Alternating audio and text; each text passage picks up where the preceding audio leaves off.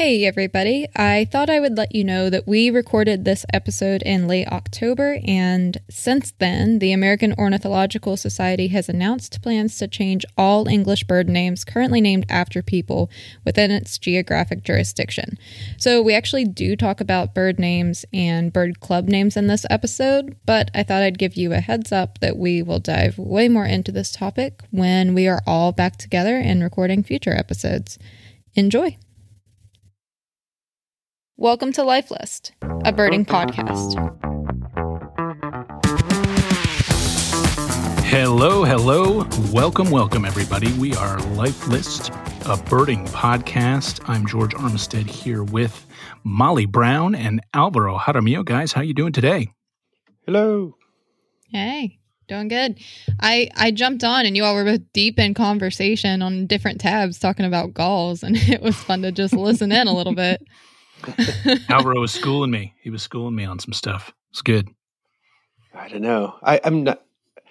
I'm not sure I was schooling anybody. Just uh, I think it's that pre-gull season uh, emotion that Yeah. that was taking us over. Thinking about all the really boring-looking brown gulls that we might see during the rest of the winter. Sounded like you were really feeling it. yeah, feeling the gull emotion. The herring gulls are on the move here today. Seeing flocks. That it. They, so they do move there, huh? Like in the in the east, sort of coastal areas, you do find like there's a migration. You have more in the in the winter than you have in the summer. Oh yeah, they oh, yeah? oh, okay. herring gulls pretty much v- vanish from here in the summer. Like along in Philadelphia Oh, proper, I'm talking about, and even along the coast. There's there, there's they nest, but um, the big numbers are in the winter. Yeah, Yeah, I figured as much, but I didn't realize that it was so visible. Like, they migrate visibly along the Delaware River. Uh, now, sometimes it's Hmm. I should say sometimes they it's very clear they're just kind of wandering from roost to feeding area and just kind of being nomadic. But you see these kind of squadrons. Um, they look like big brutes, you know, little you know motorcycle gangs. You wouldn't want to mess with them.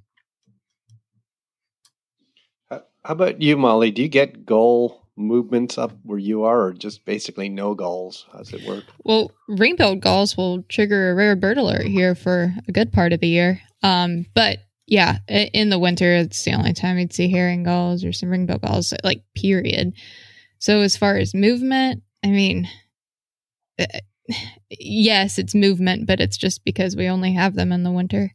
And Yeah. um, for anything beyond that, it's typically dependent on what it's like on the Great Lakes and how far things are getting pushed down.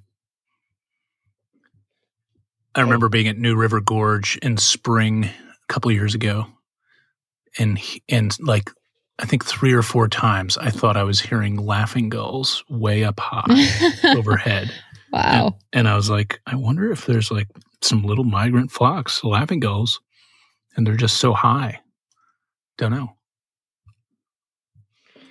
Well, I I don't know. Yeah.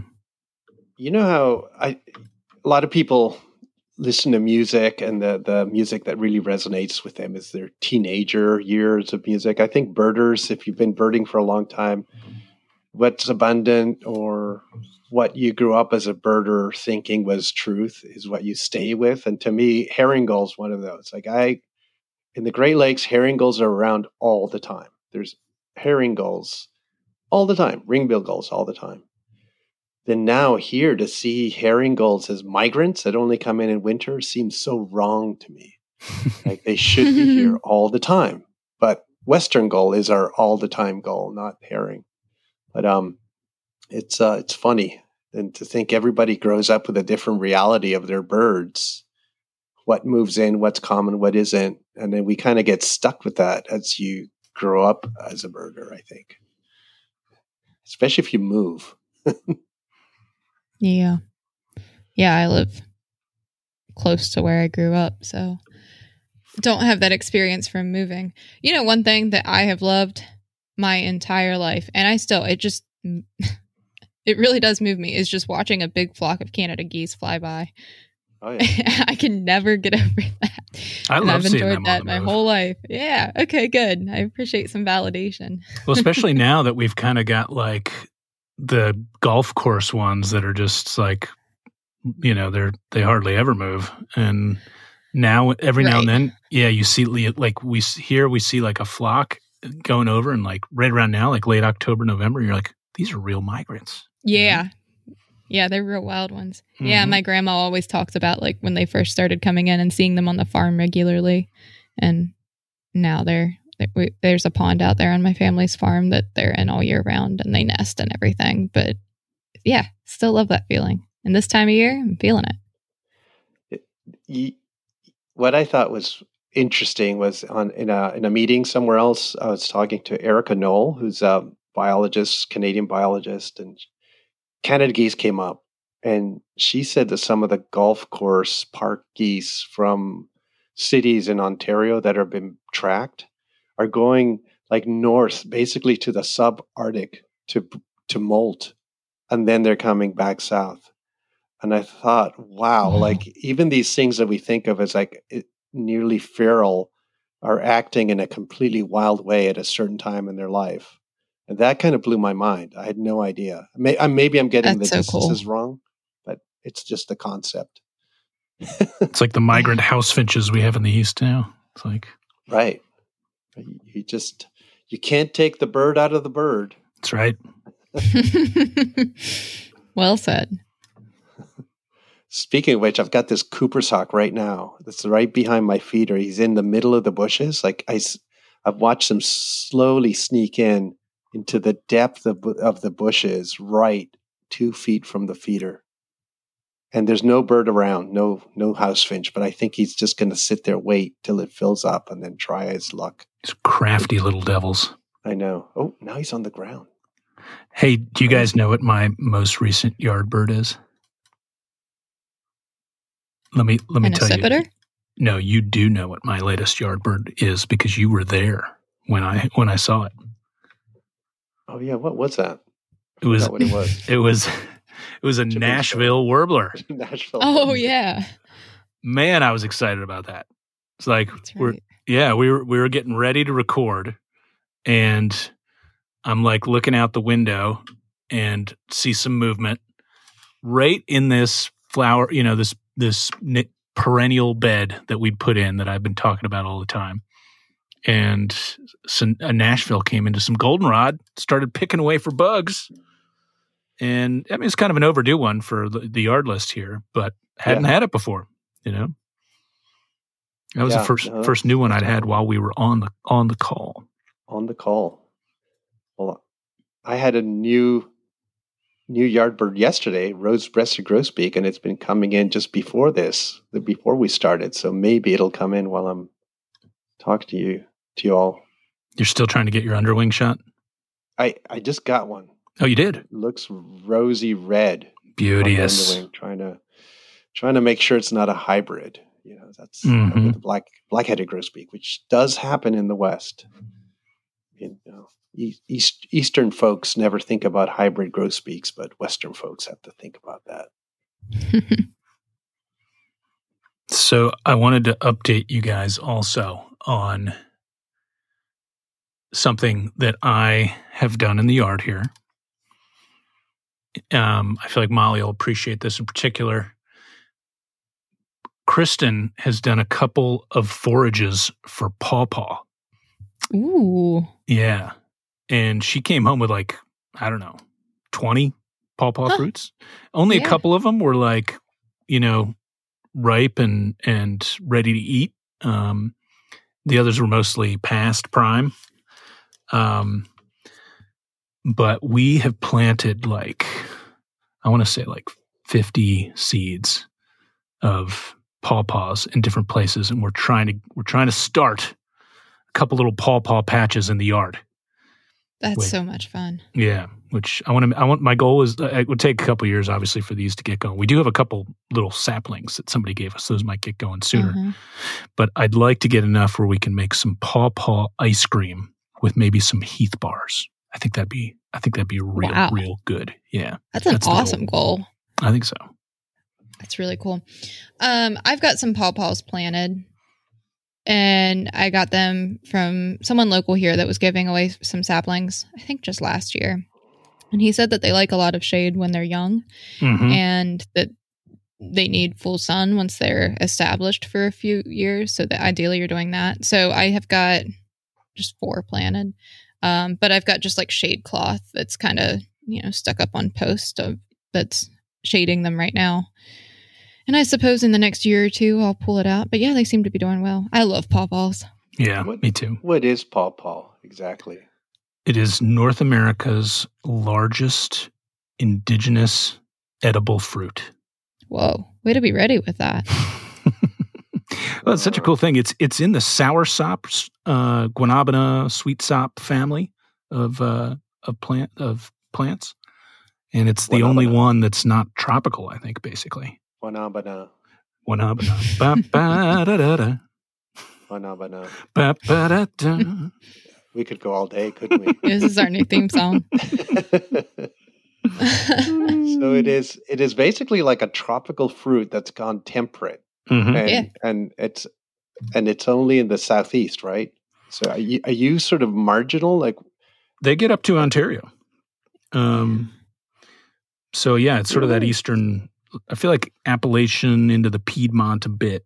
Uh, do they, get onto ontario yeah, i should know this yeah. I was gonna say it's almost in your neck of the woods. it's probably like two plants you know it's sort of like the you know Point Pelee has the cacti it's it's got like you know um the the prickly pear and there are these tiny Oh, little yeah. tiny tiny you know, microscopic cacti on the edge of the beach and you're like there you go canada's eastern canada's only cactus and you're like that's it Now I don't know. I don't. I don't know how many Louisiana water thrushes there are nesting in in southern Ontario, but I'll bet you that's where the pawpaw is. yeah they're they're Ah, they're that's around it's pretty cool. We have a pawpaw festival just down the street from here. Man, might have to do that. But honestly, I've not been to. There's actually, I think there's a pawpaw festival somewhere in southern Ohio that um a friend in DC drove over to it and they were passing through town a couple years ago. And it sounded even cooler than the festival here. Um, it sounded like more of a hippie festival. it sounded pretty fun over in Ohio. That's more Alvaro's Um, crowd. Yeah. no no no Uh, but yeah, I uh, I haven't haven't been, but I love Yeah. pawpaws. Custard apple yeah. is another Custard like apple. in that in that that group. If if Mm. folks don't know what it tastes like, it's like if you if you kind of mush if you like smushed a mango and a banana together. Mm. That's that's kind of what the flavor's like. Some people do not like pawpaw. Like my mom thinks it's disgusting that we're trying to do this. She thinks like, you know, we should be run out of town. She really she is she is anti pawpaw. Um, so We we have our festival here is a Pumpkin Festival in Half Moon Bay, and this year we had the world record heaviest pumpkin. I saw a photo of that. They're ugly, those big pumpkins, but Yeah, but not pretty. Big. No, That's there, funny. there's also a prize for the prettiest pumpkin. That's that's you know that's fine. That Hmm. looks that's better. Because kids probably go away crying after they see the big pumpkin. thinking, this is awful. What have you done to the pumpkin? You messed it up. Um, about pawpaw though, it's the name like um, indigenous, like a native name, or is it or is it something else? That, I have always assumed that it is a native name. Um, let's see. I feel like I want oh, to they- try this. They You know one of the things they say is that they think it derives from the Spanish papaya oh, because there's superficial similarities. so you had like a Spanish guy who stuttered. Yeah, maybe He was pointing to the pawpaw tree, and then it is a very fun name. I must say, I think it's very it's very fun to talk about pawpaw. People pawpaw. people it, it people raise an eyebrow, you know. Mm. but it's cool. Like big native fruit right near here. The, the seeds are really big. I think it's a tasty thing. I did have some. A friend of mine made some pawpaw pudding. Um, uh, you know, we've discussed some of my um, less preferred foods in the past on this podcast. I would say that it, it is a rare pudding that I find enjoyable. Um, and so it was more or less with the pawpaw pudding. I, you know, it was it was okay, but it wasn't. I'd rather eat the fruit itself, and I can I can imagine that pawpaw ice cream would be very very very good. But um, I'm generally pretty anti pudding, and uh, this is not this is not where I, this is not where I would go with the pawpaw. I like how George has stances on food. No mm-hmm. kidding. It's interesting. Uh, has anybody like made like beer infused, you know, sort of like uh, local IPA with a little pawpaw? That sounds I, amazing. I like that. Pawpaw sour. Yes, that's a good idea. I feel like that needs to that happen. Seems like it would work because if you're Ooh. telling me it mm. has a little papaya-ish kind of fruity, you know, more mango, more mango. I would say, mango. or yeah, mango, yeah, mango, mango, yeah. Sounds sounds like it could work. Somebody Somebody do oh, this. It's brilliant. I like that a lot. Yeah, me too. Yeah. I had pineapple in my fried rice a couple nights ago and thought about you both. Oh God, Molly. I don't know. That sounds good. I, I worry about you sometimes. Got to try things. I don't know. Got to get out of your comfort zone, George. Well, that that would that would succeed in that goal. Yeah. Discomfort, George.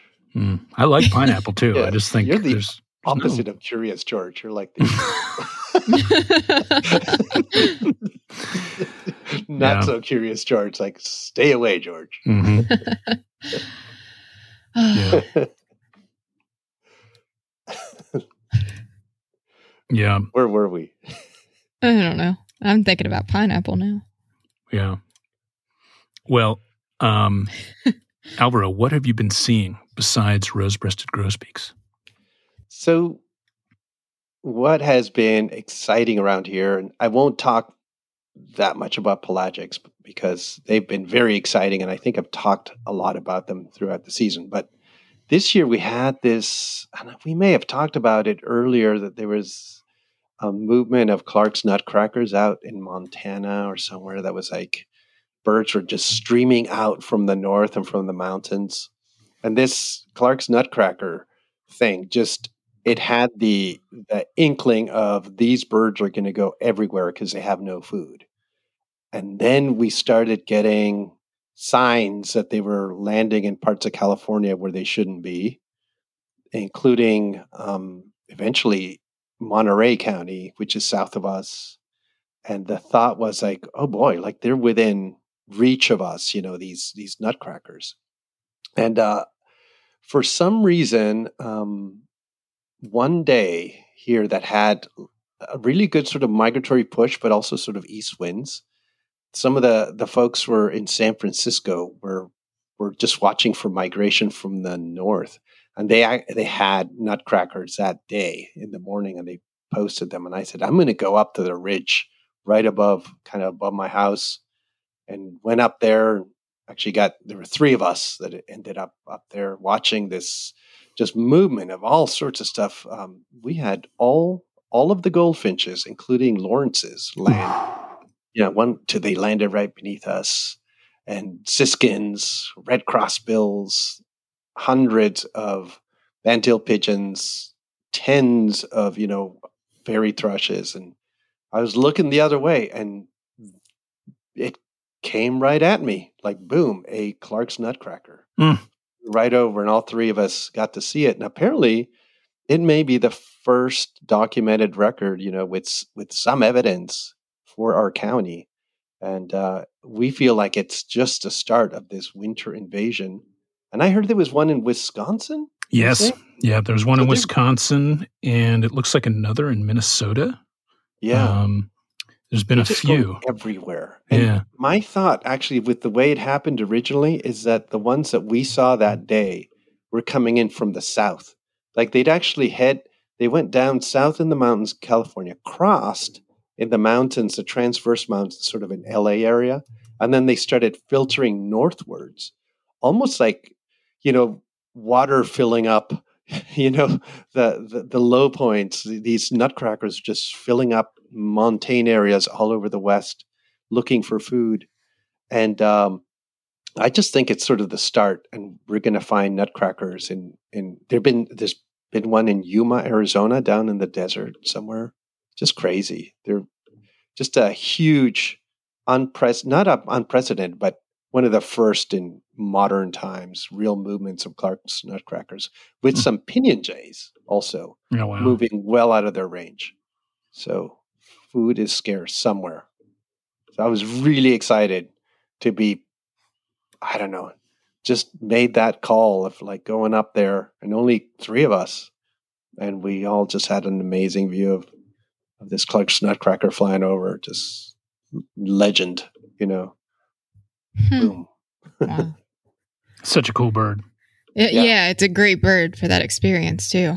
Yeah, yeah. It's hmm. not a like least flycatcher. I mean, with all due respect, but it's like this gaudy thing with white and big long beak and wow. It was still. I mean, I I did. My heart went crazy. Like it started racing when got one of those adrenaline rushes. Bird, yeah, just incredible. Like I felt like I was on a drug or something. It was, mm. I'm on I'm on birds right now. It was, it was so exciting because I think the buildup of the the potential we were all talking about it. You know, this could be our day, and then it was our day. I just couldn't believe it. Like, what's the chance of that? You know, happening? It's just luck. Man, that's awesome be, it'd be cool if they go if we got a few more in the east uh, or you know towards the east. Um, yeah, yeah. Have have have there been um, southern eastern or eastern eastern records? I mean, I imagine they've gotten to northwestern Ontario at least, but uh, yeah, they they have gotten into northwestern Ontario. It looks like it looks like there's a southern Ontario record. Um, and yeah, near Detroit, Alice Street, Essex. Um, aside from that, now I'm looking at what look like a couple different Alabama records. Really? Um, let's see what these are.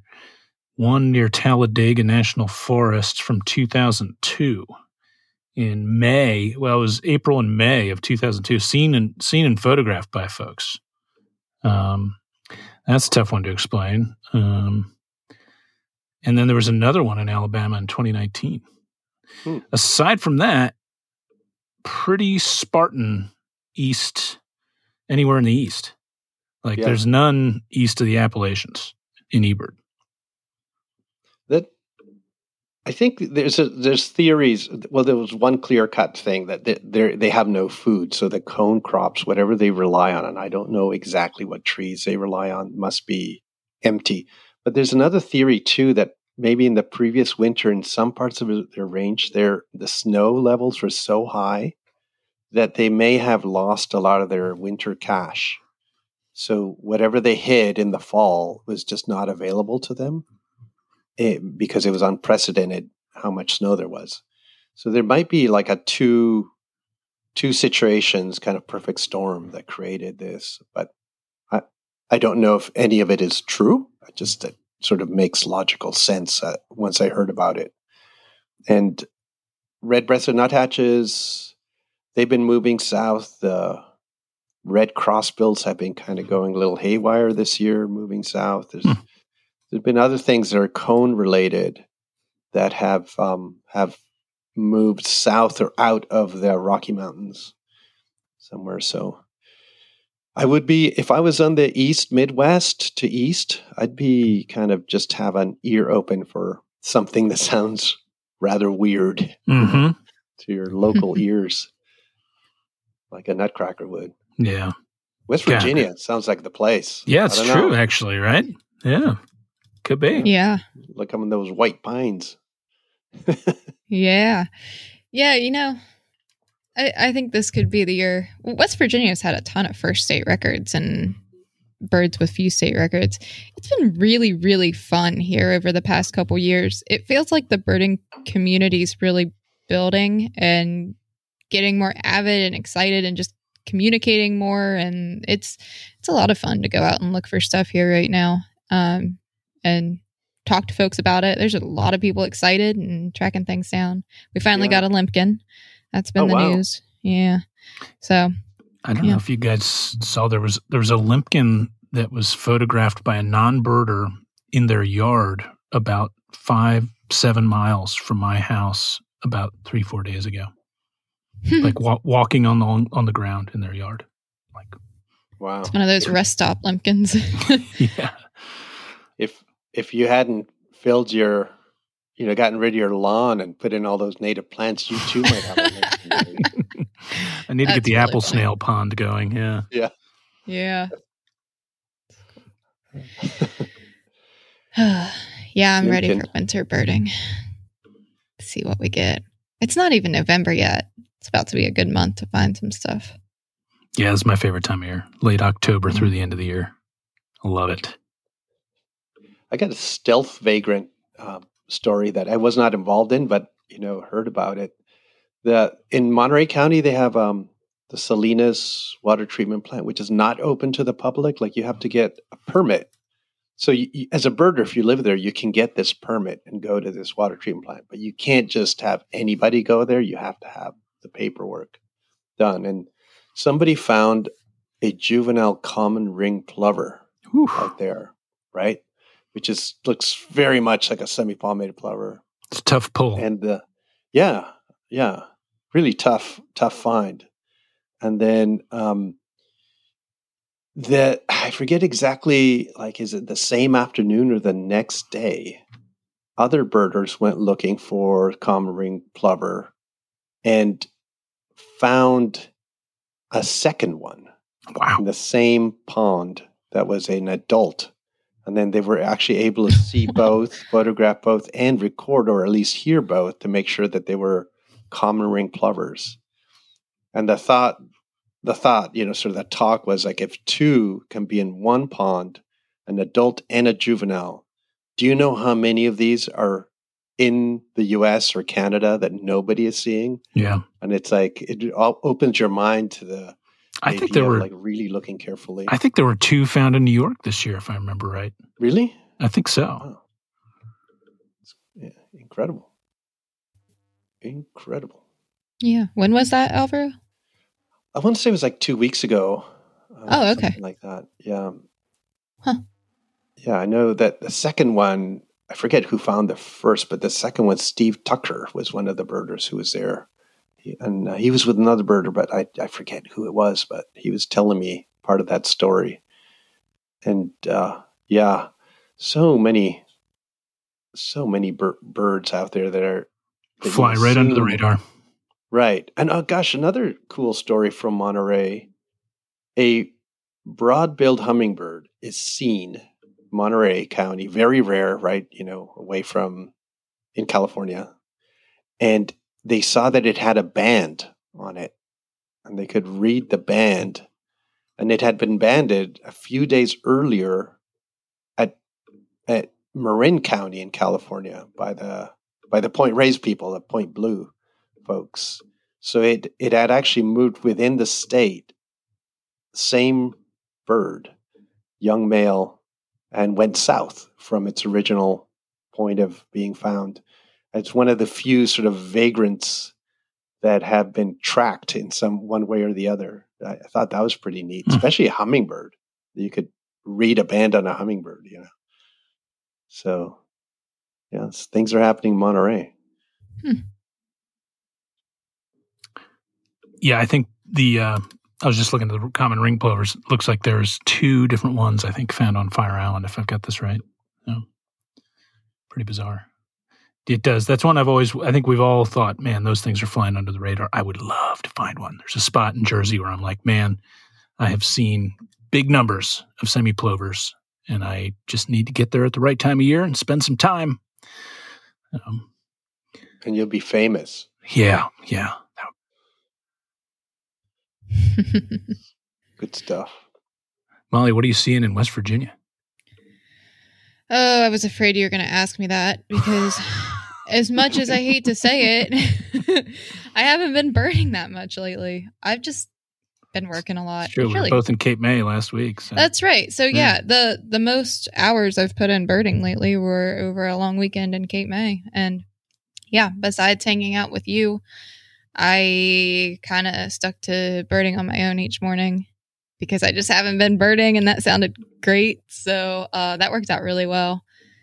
Man, Cape May. Um, someone was asking me, um, who wasn't from the U.S., why birders come to Cape May because there aren't um, like unique birds to see there, species wise, and it's it's just got to be a place that you have to experience to understand what it's like to see the the number of birds and of course there's all sorts of things that you can find that are extremely rare there but just the i've not felt birds in the same way that i have there um just like the the number of merlins and sharpshin hawks and cooper's hawks and How about that that tree swallow flock? and yeah, that's what I was going to say. The tree swallow, I don't know. That's probably the craziest singular bird experience that I've felt. Um, yeah, after George and I had hung out, we were just meeting up with folks for lunch back at the convention center, and it was kind of storming off and on. And there are, I mean, literally tens of thousands of tree swallows. I know a lot of folks have seen these pictures, but man, I, I just pulled over as rain was hitting and they all came down on the beach for a few minutes and was just standing in an absolute swarm of them. It was so, so cool. Yeah, you hit it just right. Yeah, I'm so glad I pulled over. I got soaked. I it just dumped rain, so it was totally worth it. That was amazing. Yeah, Kristen hit that flock last year at the festival. Sort sort of similar to you. She ended up wa- walking by herself in the dunes, and they just kind of every now and then they start to get kind of low in.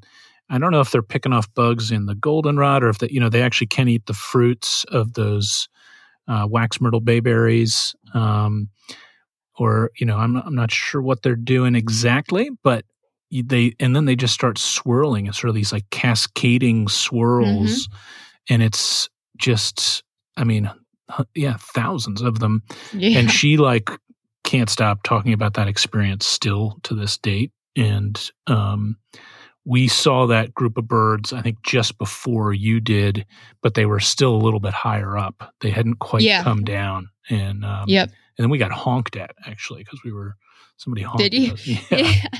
Well, we were stopped at that stoplight. You were in front of me, yeah and I was looking behind me, and it, it looks like a tornado touching down or Yeah, something as like they start like spiraling. Yeah, it's amazing. I was wondering if you all uh, were looking at it too, and I- then yeah, I pulled over. I took a little bit of video, but it was not. It was not the not quite the the the situation you had, which was nuts. You, Yeah. you should get like a honk if you like tree swallows bumper sticker. Then For a minute, I thought it was That'd be Molly. so Beep, beep. appropriate there. I was like, Molly just honk at us? Does she see these tree Yeah. swallows? and then just friendly wave to them. Yeah, me too. We all, we also love tree swallows. It's like no, I'm, I'm honking because I want you to get out of the way. Oh, yeah, uh, Cape May's pretty great. Just seeing, uh, you know, so much duck variety and shorebirds and whatnot, and it was super windy, but it was otherwise pleasant to be out. It wasn't like looking for ducks here as it will be in a couple months and freezing rain across the big lake and just looking at a small handful typically. So I really got my fix last weekend. It was awesome. Yeah, that's nice. We overlapped there for a night. We had 3 Mhm. nights down there, and um, yeah, it was like nothing crazy, but just nice migration. You know, um, and just a nice place to be with a great bunch of people. The I really enjoyed going to the kickoff night of the festival, uh, which is a festival folks should, if you haven't been, would be well worth doing. It's October's peak migration in Cape May, and there in the festival there's a bunch of just fun, interesting people uh, around, and then you got all the birds and and the the bird walks and and the exhibits area. Um, a really good time, but it was it was like it it was like I haven't been to you know many other festivals recently, and I was like, man, there's a lot of people here like I haven't seen in a long time. A lot of a lot of cool booths to check out, artists and optics and all sorts of stuff. So, and Kowa uh, was actually sponsored the kickoff party, So Kowa Sport Optics. So I saw our buddy Jeff Boughton there, and Frank, and a bunch of bunch of other folks. So um, it's good to see the Kowa team there too. Yeah, yeah. I uh, swung by in the convention hall. Another thing too at these festivals, um, the vendor areas typically are open to the public and there's a lot of things that you can just get in and see. So um, if you ever happen to be in the area even if you're not registered for the festival you can still get a taste of all of this. Um, but a, a, lot of the folks like i think actually the majority of vendors that were at this festival i've worked with in one way or another for nighthawk. Uh, so this is a great way for me to just go meet with people in person and sit down and talk about marketing projects and that sort of thing. Um, one thing I wanted to bring up on this podcast first off, um, one of the vendors there was Laura Wolf, who is such a fantastic artist. I brought a piece of her art home um, that are like fantastic puns. Um, did you look at her stuff, George? She had a whole wall of just puns and art. she was selling all the originals. Oh, wow. I uh, I don't have mine within arm's reach, but it's a Saw-whet owl that says like I came, I, and then there's a picture of the Saw-whet, and then it says I conquered. Um, so that's going to go up in the cabin. I spent a long time choosing which one to get. They're such oh, very, very entertaining. Nice. But um, chatting about this and that, Laura and I were talking about um, somehow birding hotspots came up and just the conversation of like, if you're visiting this place, what's it like to visit these different hotspots, that sort of thing. I think we were talking about it because I was saying something to the effect of there are so many people that know their way around Cape May. Um, I'm not one of those people. I've only been there a couple times, so I don't actually know like which hotspots to go to beyond the main ones. And you know, there are tons and tons of hotspots if you just look at eBird, and they all have a high species count. So it's really hard to tell like which ones are the ones that have good parking areas and a little trail or that sort of thing. So I think that's how we got started talking about it. But my, my point of all this is that the conversation came up that there are all these individual or small scale efforts to write about this kind of stuff for birding hotspots. Like, what's it like? Where do you park? Are there trails? Is, uh, you know, this part off limits? That sort of thing. I've had this conversation with a few folks. West Virginia statewide Brooks Bird Club is kind of looking at doing something like this and pulling together just information that complements eBird data on how to get to different hotspots in the state. And recently, I think on Red Polling, someone shared this birdinghotspots.org, which is a website that's doing just that. And it's totally worth checking out. You can contribute to it. I sent it to you guys before this, so mm-hmm. I think yeah, you got to take a now. look. Yeah. Yeah. Yeah, it says discover tips, descriptions, maps, and images for thousands of eBird hotspots. Birdinghotspots.org. Really? We have a similar thing just for our county. It would be great to almost see if we could roll it all together somehow without losing, mm-hmm. I guess, some control over, you know, because folks here spend a lot of time putting this one together, but it'd be great to get it out in a central repository, if you want to call yeah. it that. That'd be cool. Very yeah. useful. It is. I've seen this come up on like probably the eBird Facebook support group, that sort of thing. Like I see folks ask for this sort of feature within eBird sometimes. And it makes sense to me that it's not there. Like that's not eBird's purpose, so to speak. But it also makes sense that it should exist somewhere else and that you should know like which which counties or which areas do have this sort of information and that sort of thing. Yeah and in the rare bird kind of alerts often or somebody reports something they always have this assumed knowledge of what how you go to this spot or what you do. And for a newer birder i know they there's that idea of like i don't want to ask somebody how how's this work? What's this place like? So it'd be great to have this place where you could just check it out yourself and then make your plan on how to visit. It's cool too. It's got mm-hmm. interactive maps where you can click on a county or a state and see all the hotspots there. Uh, some of them even have imagery of the site itself. Nice. Yeah, I think it's really cool. Yeah. One way or another, the information's really helpful. Even um, my last morning, I went over to Higbee Beach in Cape May, which is a very popular place. There were lots of groups there. Uh, I was really thankful that there were also a couple of the birding, uh, the festival like field trips were out because there were people walking through fields, and I was like, oh, I didn't know that field was part of this. I didn't know I could go over there. so yeah, that sort of information is really helpful. I think about that a lot in these parts. It was funny Yeah. to me also, Molly, that during, as a little aside here, during the festival, um, Molly and I were like trying to figure out where to meet up. So me, her, and Kristen, I was like, "Well, let's go to the Beanery, you know. And I was like, there'll probably be some other bird walks going on. It's festival weekend. And we got there, and it's what, like 10 in the morning or something on the Friday of the festival weekend Mm-hmm. if you look at that hot spot, I don't remember where it ranks nationally, but it's probably it's probably pretty high.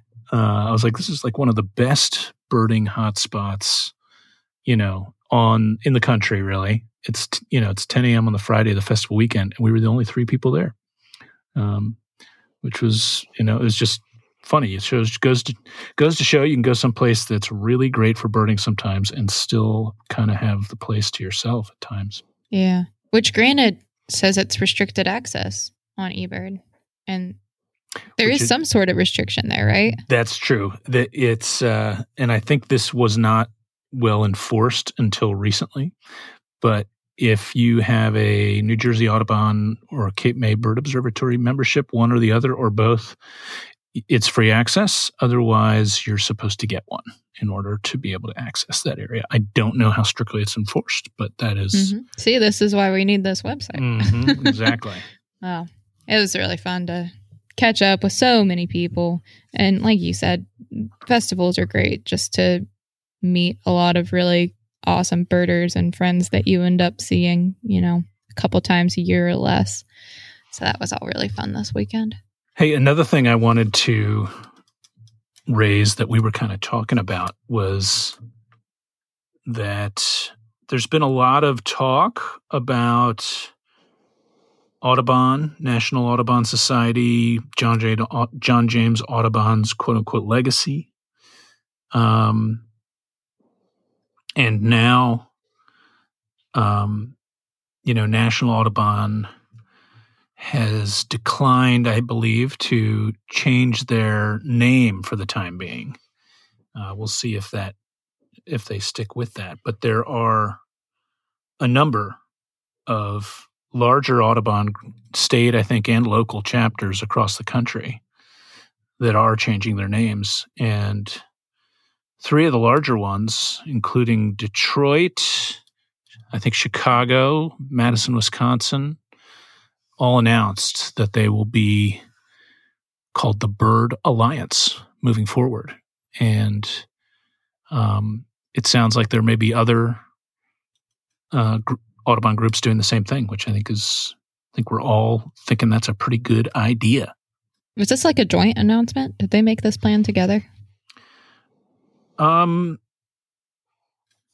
I don't, I think, I think so, right? Like, um, Locally here, all all the Audubons that are changing their names are doing it all independently.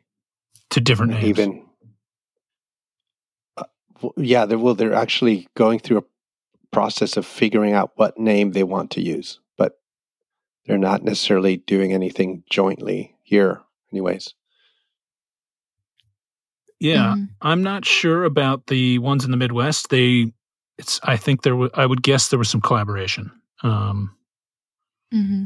just because they're fairly proximal to one another. Well, I ask this for personal interest because I uh, have started having this conversation, and the local Audubon chapter here, Mountaineer Audubon, is starting to talk about this. Um, and I said I would provide some input on it. And then I realized I don't actually know how clubs are going about this change. Is it continuing their affiliation with National Audubon? And what exactly does changing a name entail for these clubs? So, um, I was actually maybe even before this episode comes out, I might post on Facebook and ask about this because it's also not easy to see who all has changed their name. So I've been trying to figure out like, has anybody put together some sort of blueprint on how to do this and I, outlined the reasons they chose to? I think, uh, as I understand it, you the the chapters are changing their names, and National Audubon is fine with that, um, and they're retaining the the umbrella of National Audubon or and state Audubons, but um, there hasn't been a go-to as as far as like what they're going to these clubs are calling each other. And as uh, i think seattle first became birds connect seattle and then some of the other ones have now uh, become bird alliance. So golden gate bird alliance for the golden gate, golden gate audubon here locally.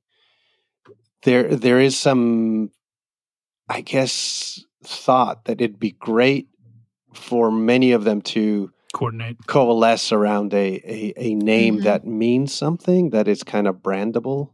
And my thought is right now that the birds connect didn't quite connect with a lot of people and and the bird alliance seems to be the one that is catching on yeah i mean that's at least four yeah i like yeah. it too and at least four major groups that have uh, signed on it sounds like more more moving that direction Mm-hmm. And and yeah. keep in mind too that there are some things, some organizations that are Audubons that are not part of Audubon, right? Oh yes, true. Yes. yeah. So so I don't know. There's an know Audubon vet clinic down the road here. like, yeah. Oh no, but even bird bird clubs but like yeah, Mass Audubon and New Jersey Audubon aren't they independent? I think Connecticut too. Yeah, those are independent. They're not a. They're not. Uh, not a. Uh, yeah, I, I, don't. I mean, some of them actually do kind of collaborate, uh, but some yeah. of them, like Mass Audubon's completely independent, and New Jersey Audubon as well. Um, hmm. So yeah, be interesting to see how that all evolves. Yeah, yeah it's uh, interesting. What do you all like think about the? Gosh, you know, it's like we we decide somebody like Audubon had their time and maybe is not such a a great face for birding and we change the name of the audubons and so forth but there's a lot of people out there that say that you know with even their the stuff they did and all the warts and mess whatever they're still a historical figure of importance and you shouldn't change the name to suit you know current thought. Do you think there's any, are we really rewriting history or are we just not giving prime time to a certain person within our history? you know, how do you see all this? Because it's it's interesting to me. Like there's a lot of uh, validity to a lot of arguments, even if you disagree with the person. That. Mm-hmm. Ooh, big question. Yeah, there's a biggie. Um, a couple thoughts I have on this. I think Audubon's a little tricky because I think in a lot of ways it's not even it, it's almost used as like an adjective or a common noun to describe something related to birds. Like that's become so entwined with with birding. And like this vet clinic, I, am not actually sure how they got the name Audubon. I don't know if that's a common thing or not. I don't think that's any homage to John James Audubon. Um, it's just, I'm assuming a, a, choice that was made for. I don't know. Maybe I'm wrong, but it's it's not a bird. It's like a small pet. You know, typical little vet mm-hmm. clinic. But yeah, so I I do think that there's some nuance there in how the word specifically Audubon is used. Um, what I do think, as in sort of general terms, is that education and understanding of the implications behind a name is really important. And I don't know how you keep the name Audubon in a bird club while ensuring that you are providing that educational aspect. Like, and I'm not just talking about a page on the website that has some acknowledgement of this, but like really understanding the implications of it. So that's kind of where I come to the conclusion that removing the name it is a valid way to do that and and in that that's your opportunity to educate on why. Yeah. It's there's like so many figures within the history of ornithology that have been forgotten um, and we chose to have a few of them be remembered. And I, I do feel like still if you're interested in the history of ornithology all of those forgotten names are still there. Like and all, all of the minor mm-hmm. players and major players are all still there. You can go look that up if that's your thing. But should we r- have somebody rise to sort of in a you know superstar level, given that they have a lot of complex and really um, difficult history? That that's the part where I think, yeah, I mean, you're not erasing history. The history's still all still there. Nothing has changed. You just aren't elevating this certain one person or two or three or whatever they are.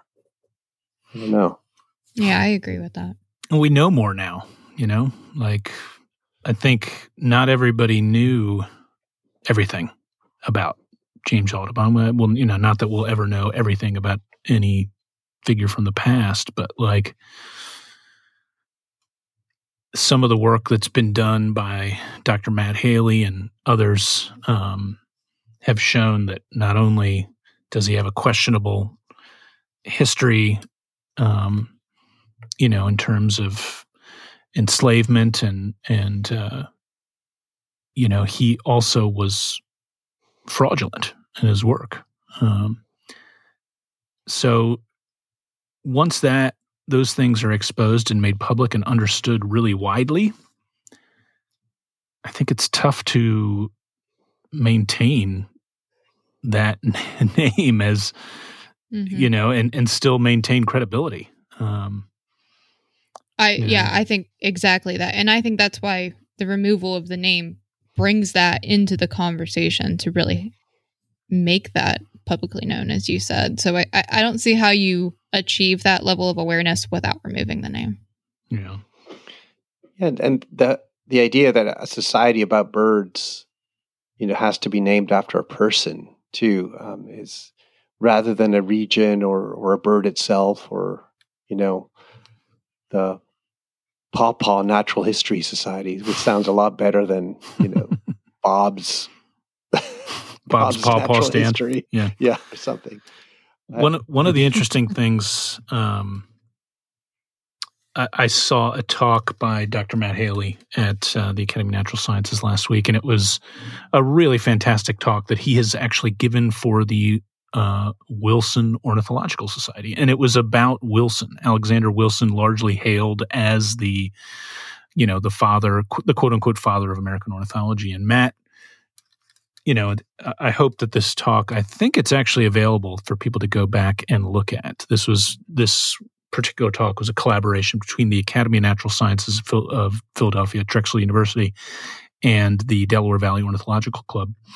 And uh, I think it is available for people to see still, and it's possible the Wilson uh, Ornithological Society one is as well. But at any rate, you know, Wilson Ornithological Society invited Matt to give a talk about Wilson, um, and I think they were really uncomfortable uh, with you know, knowing, no, you know, with sort of initially what this talk was about, but it, it was Matt's talk was largely focused on how Wilson really wasn't the first uh, ornithologist, you know, and and and that there were actually a number of people involved, um, in, including a black man that helped him tremendously that never really got much credit, and also uh, and, you know women and you know that it really was a collective uh, that you know it's not one person typically right that does this. It really is a collective. It's a it's a group right? It takes a village so to speak. But one of the interesting things i thought was that um the the guy that he worked with um oh geez i'm blanking on his name right now uh, charles wilson peale who i believe founded the academy of natural sciences and had and and which I think is the longest, oldest natural history museum in the country. He he he, he described the Peale Peelii um, pattern in storm petrels, Huh. which are all the stripy storm petrels. They Yeah. were called pleiforms Huh. I didn't. before they were. So New Zealand and all these things are being split. There was he he said there was this. He thought it was a I think an anomaly, and it was called the Peale's Hmm. anomaly or something like something weird. Wow. Anyway, Peale. Yeah, and there's a Peale's form of the peregrine falcon as well. I think those are about the only things that are actually named after him. But um, at any rate, an interesting character himself. But he all like you know this is going back to what uh, early 1800s, late 1700s, or whatever, and and even back then, you know, as a you know one of the early natural historians of the U.S., he was very much against the idea of naming these animals after people. Uh, so you know, there, there's a lot of people say, well, this is what it's always been named, or you know, and like as we know, the one change is constant. The one constant is sorry is change, uh, and but if you even look back at somebody else who you could argue was the the first ornithologist in in the U.S. or the father of American ornithology, that you know you could argue that that that Peale was that, not Wilson, and he was actually against the idea of naming birds after people. So this is not in and of itself necessarily a new idea that you know, um, and you know, in that case we're talking about species rather than organizations. But I think you get the idea. Yeah, it's it's a it's a complicated and interesting facet of the history that we're living right now in in birds. And one of the things that I learned relatively recently was that birds are highly unusual in the proportion of the names that are named after people. Like if you look at insects or other critters, the proportion named for people is much lower. And a Hmm. really interesting pattern is that within North America, more birds in the West are named for people than birds in the East because of the expansion to the West by settlers and essentially wanting to give credit to people for these birds. Birds that probably were known to the indigenous folks for thousands of years. Then they become, you know, so and so's warbler or whatever. Um, and I thought that was an interesting thing too, that there are patterns even within the bird names that imply uh, expansionist colonial attitudes of our past, you know? We've talked a lot about Hawaii as well, and I think some of the most fascinating, fun, and interesting names are those Hawaiian bird names. They're so distinctive and cool, and and you know, it's Yeah. I just I'd love more stuff like that. Are there a lot of indigenous names on record for continental birds? For North American birds? Yeah. Like Hawaiian birds, the names are so preserved. Right. I think Um, there's there's a couple birds that have Guarani origin, right? Um, well, in, uh, you mean in South America, but yeah. yes. Yeah. Yeah. I mean, Well, there- one of them is are- Sora. I think Sora is a Guarani word, but I remember right. But Sora, but that's a North American bird. Well, that's what I'm saying, but I think that's an example of a North American bird with a Guarani. Um, But Guarani is from South America. How would that make sense? I I don't know, but that was somebody had told me this. I, I'm just repeating what I'd heard, so I Yeah, could I'm- I could be incorrect about that. Yeah. And I do do know that. Sora's turn up in the West Indies.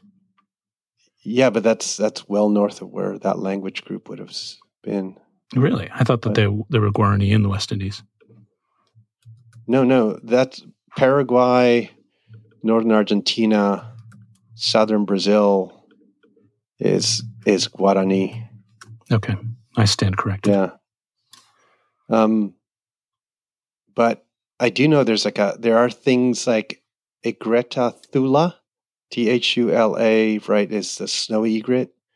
Thula was. It's like a misidentification. Like they the, they named, thinking they were taking um, a, a Mapuche native word for the egret, but it in fact it was the word for swan. they mis- misidentified the the bird somehow, and then they stuck it on to to that. Um, there are some there there are definitely a lot of names that are indigenous in South America, like Jacana, I think is one of them, and a lot of things. But I was thinking about North America, like what would be Sora. Sora is supposedly an, um, evolved from a Native American language, but not not Guarani. Oh, Hmm. that's cool. And you do wonder if, like, killdeer might have, because killdeer makes no sense, if it might have come from an indigenous name that then was anglicized Hmm. to, Yeah. to sort of make it make sense in that two English words were involved. That seems like something that could be. Um, I'm sure we're missing a bunch of bunch of things here Yeah. that like, you know, pinion, pinion maybe, Hmm. Mm. J. Even if Um, they're not in use in the common name, like is are there records of this? You know, um, Yeah, I have no think idea. there are like actual names that are are cataloged in you know in bu- sort of First Nations names for birds. Yeah, I think there are Mhm. some lists. That'd be kind of interesting to check them Mhm. out. Yeah. and some of the European language names for our birds are really interesting too. Like if you look at Norwe, if you translate Norwegian names of our birds to English, some of them are way better than the ones we Hmm. use. I often like, think the colloquial names in Central and South America are much more fun than uh, Yeah. you know. Like I, I liked the uh, was it white lined tanager? I think is mal casado, bad marriage because the males and the females look so different. Um, Bad marriage. yeah, mal That's casado. funny.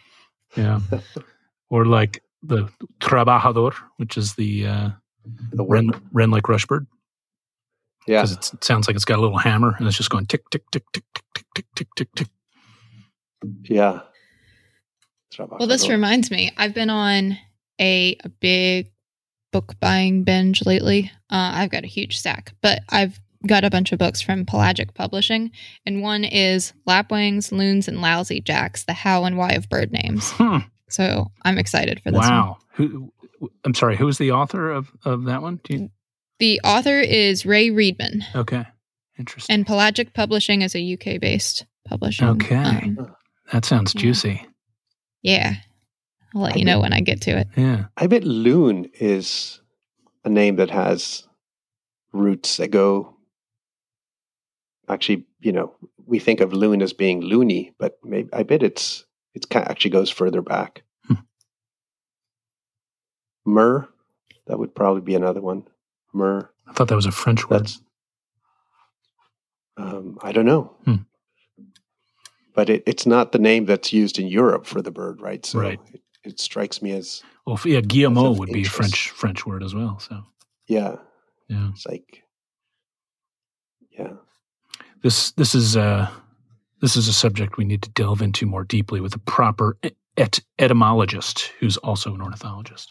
Yeah, hmm yeah. Yeah. hmm Do you think there's an etymologist who's an entomologist as well? That would be a Wow. good-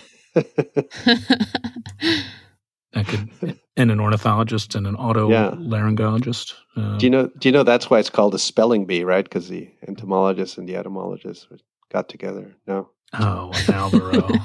wow. no, no. Wow. Okay. I just thought that one up on the I'm- go. I was gonna say I'm kind of Did you? I'm yeah, I'm kind of proud and disappointed of you all at once here. It's pretty good. Yeah, Yeah. I know. Sometimes there's a deep level of disconcern that you're like, that was kind of brilliantly awful. you know, like I don't know if we should put this guy in jail for that Mm. or kind of like, yeah. Mm, mm. But Yeah. Well, guys, I think we should scoot here pretty soon. I I do have something to show you guys. Uh oh. Um, you know, and Ryan Sanderson, you know, from um, Great photographer. Indiana, Great photographer. great photographer, Yeah. birder, great birder, good guy. Um, I guess he's in the records committee, so so I guess some people probably don't think he's a great guy because whenever you're in the records committee, Oh, yeah. you're not, But look what he, he went out on a boat trip, and look what he made for me. oh my! I have my own Nostradamus T-shirt. Wow, Oh, Ryan. and I didn't see it coming. yeah. Believe it or not. Wow, I you couldn't have predicted predict that. This one, yeah, I could not have predicted this. Wow. Ryan, that's a thing of beauty. I- Really? you know, with That- little little birds on the bottom there. You know. that's fantastic. we have fans. Man, Yeah. that is something I'm else. kind of proud of that. yeah, I was Sure. going to say, you Uh-huh. got to wear that. I mean, you got. I had to turn away because I, I was I was shedding a tear. At the. I didn't want to start a boat trip with with that that level of emotion. Yeah. Wow. oh, you've got to wear it on boat trips now. I know, I know. So Ridiculous. Oh, it's amazing. that was a great surprise. I got to say, I just That's I, awesome. It was, sometimes you you know somebody just does something they think it's funny, but it actually is touching in how hmm it kind of you know means that they're paying paying attention to all the silly stuff we do, and we really appreciate that. Yeah, I wanted to give a couple quick shout outs to some listeners I've had on my Independence Hall bird walks. Um, Tyler from St. Louis uh, just happened to be in town and had been listening to the pod and knew, gave a look and saw that the bird walk was coming. So thanks for coming out to the bird walk. Also, Drew, uh, who was there last week, and uh, Rick, who was there this week. Thanks for coming to the bird place of America, as I like to call it, Independence Hall. Uh, we did a little tour around um, Independence Hall there. And one of the days it was real hot and sunny and there wasn't as much around, but then some other days there's been some migrants. So um, nice to have the opportunity to uh, do a little center, downtown center city urban birding with friends there. So thanks to those who came out as is including uh, Lila as well, who I think came to all three walks. So that was cool.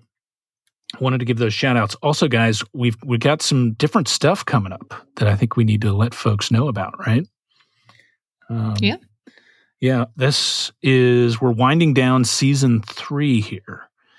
And I think this might be our last sort of roundtable, uh, as we call them. And uh, there are several more episodes still to come. But I think for the most part, at least, they may be a new situation where there'll be kind of one-on-one interviews where or one on a couple interviews where one of us interviews a guest or a couple guests about um, their experiences birding and get to know some different birders. So we're we're kind of varying the format a little bit there and that's something you can expect in the next uh, few episodes uh, before we probably will break to some degree for before season four and we also have a Patreon coming uh, where folks can get a little bit more Life List to Birding podcast if they are so inclined. Right? So those will be some fun stuff to look forward to. Yeah. Probably first of the year, we'll be rolling out some of this. So keep an eye out. Yeah. Hard to believe we're almost at the point. We're talking about the end of the year. Yeah. Crazy. Pretty wild. And season four of the Life List podcast. I know. Wow. Yeah. It's Holy wild. smokes. Yeah. It's felt more like 10 years, but oh, sorry. Did I just?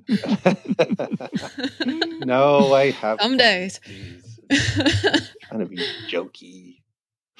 Yeah. No, it has been super fun and rewarding for us. So thanks to uh, everybody who's been listening. You guys have really made it fun. And yeah, we're looking forward to doing more. Uh, Molly, anything uh, you've got coming up that you want folks to know about? Yes, I have a lot of things. Um, this episode should be coming out a few days before the Frontiers in Ornithology Youth Symposium in Delaware for youth ages 13 to 22 who are interested in careers in ornithology. So, we talked about this a lot a few episodes back with Holly Merker. Um, and again, we do have just still a few spots left to fill. So, if you're interested in that, check it out. Co op. Um, we are in the middle of our nominations for new board members actually so that closes um, i think in a couple weeks so um, the birding co-op everything's on on the birding co-op's website so you can look into that and uh, exciting to see some things rolling there because there are a lot of destinations that we want to build trips around and um, different types of co-op activities that are all starting to ramp up at once and then tour wise for um, both George and Alvaro. Um, if a couple more spots sell in Cuba in December, I'll be helping out with that at Alvaro's yeah. Adventures. It's like 12 days, first part of December. And George, we've got spots on the Colombia Central Andes tour that is in early February. Um, so, yeah, check those out if you're interested in both. Can't wait to be there. Excellent. Yep. Yeah. Good stuff. Very good. Al, what about you, man? In a few hours, I'll be giving this um, workshop on sparrow identification. And then I'm doing another one. It's all part of my membership site, Birding Your Best Life. Ducks in November. And then pitfalls of gull identification in December. And I'm going to, be trying to do these live sessions, um, hopefully monthly, apart from all the content that's there on the site, including you know forums and stuff. And it's kind of picked up steam recently, so I'm glad to see that, and I'm I think it's uh it's going to be a lot of fun to just a lot of the talks I used to do that I can do it through that site of mine. But it, it is a membership thing, so you can check it out on, online. Yeah. Wow, you have a lot of lessons uploaded now. I don't know the last yeah. time I'd looked, but when you sent the email that the gull course was complete, or like uh-huh. what, 30 lessons on gulls or something? Yeah, it's a huge yeah, course. It's, it's, huge. Never would have you, seen that coming.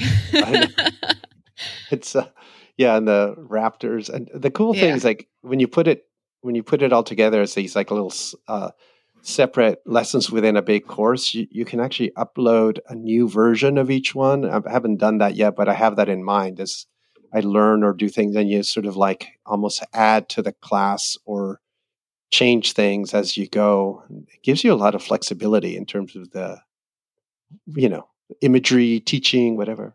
So yeah, it's a neat thing. It's really cool. There's so much information there. It's great. How about you, George? Yeah, well, uh, given that we are closing in on the holiday season, I always like to remember to remind folks that these American Birding Association field guides to the states. Um, I think what have they got? Fifteen or twenty of those, but now. And Alvaro did the ABA field guide to the birds of California. I did the ABA field guide to the birds of Pennsylvania. They are great little books, uh, and I mean, it, it, was really a lot of fun to write these books. I must say, like coming up with sh- you know fairly short, digestible descriptions of familiar birds um, was a really fun task. I would encourage folks to uh, to check those books out. They make they make good holiday gifts um, that are you know that are they don't break the bank. Um, so, and they're good for neighbors, they're good for beginning birders, especially, uh, but really for anybody who likes birds. Good to fill out a library. Uh, so, those are good. I also, of course, would encourage people to go take a look at the hillstarnature.com site. Uh, we do have a media section, in addition, in addition to the trips and tours, uh, we have a Hillstar News um, section where there's a couple different articles, including one that I'm just posted about uh, unpacking Colombia. There's a lot of people out there that are interested in Colombia or have been once and are wondering about where their first or next trip should be in the country with the most birds in the world. Uh, I'm hoping that this will be a way that people can maybe wrap their head around and start to think about where to begin there. There's also my dad's book review section. My dad, Harry Armistead, has reviewed a number of new books well, not necessarily new, a bunch of new books, but also some older books, and there are more coming. So uh, recently he posted a review on The Terns of North America by Cameron Cox, which is a great photographic guide. There's also a review of the North American Flycatchers book, which we discussed here, The New Birds of Europe, third edition, which is a fabulous field guide as well. About and the whole first half of that book is really useful for American birders as well. A lot of uh, great stuff there. So anyway, stuff to check out. Um, and yeah, and also you know Dorian's book, Birding Under the Influence, is it's starting to show up in mm-hmm. people's mm-hmm. mailboxes, and I've heard multiple people independently say it's actually they've enjoyed it or they've read it cover to cover on one sitting kind of thing. My dad is reading uh, it right now and he he I spoke to him yesterday cuz he's going to write a review for our site for the book as well and he said I'm loving Dorian's book. So it's he's even impressed us this Dorian. I know. Who thought? Who would yeah. have known? Yeah. Who would have known? Yeah. He was over here the other night to watch the Phillies lose with me. We, we that was good. I was I was glad I had some company for that one. It was a tough loss, but so Anyway, we should run. Thanks everybody for listening. Thanks for the feedback and the fun. Alvaro Molly, I'll talk to you guys soon. Take care, everybody. Bye bye.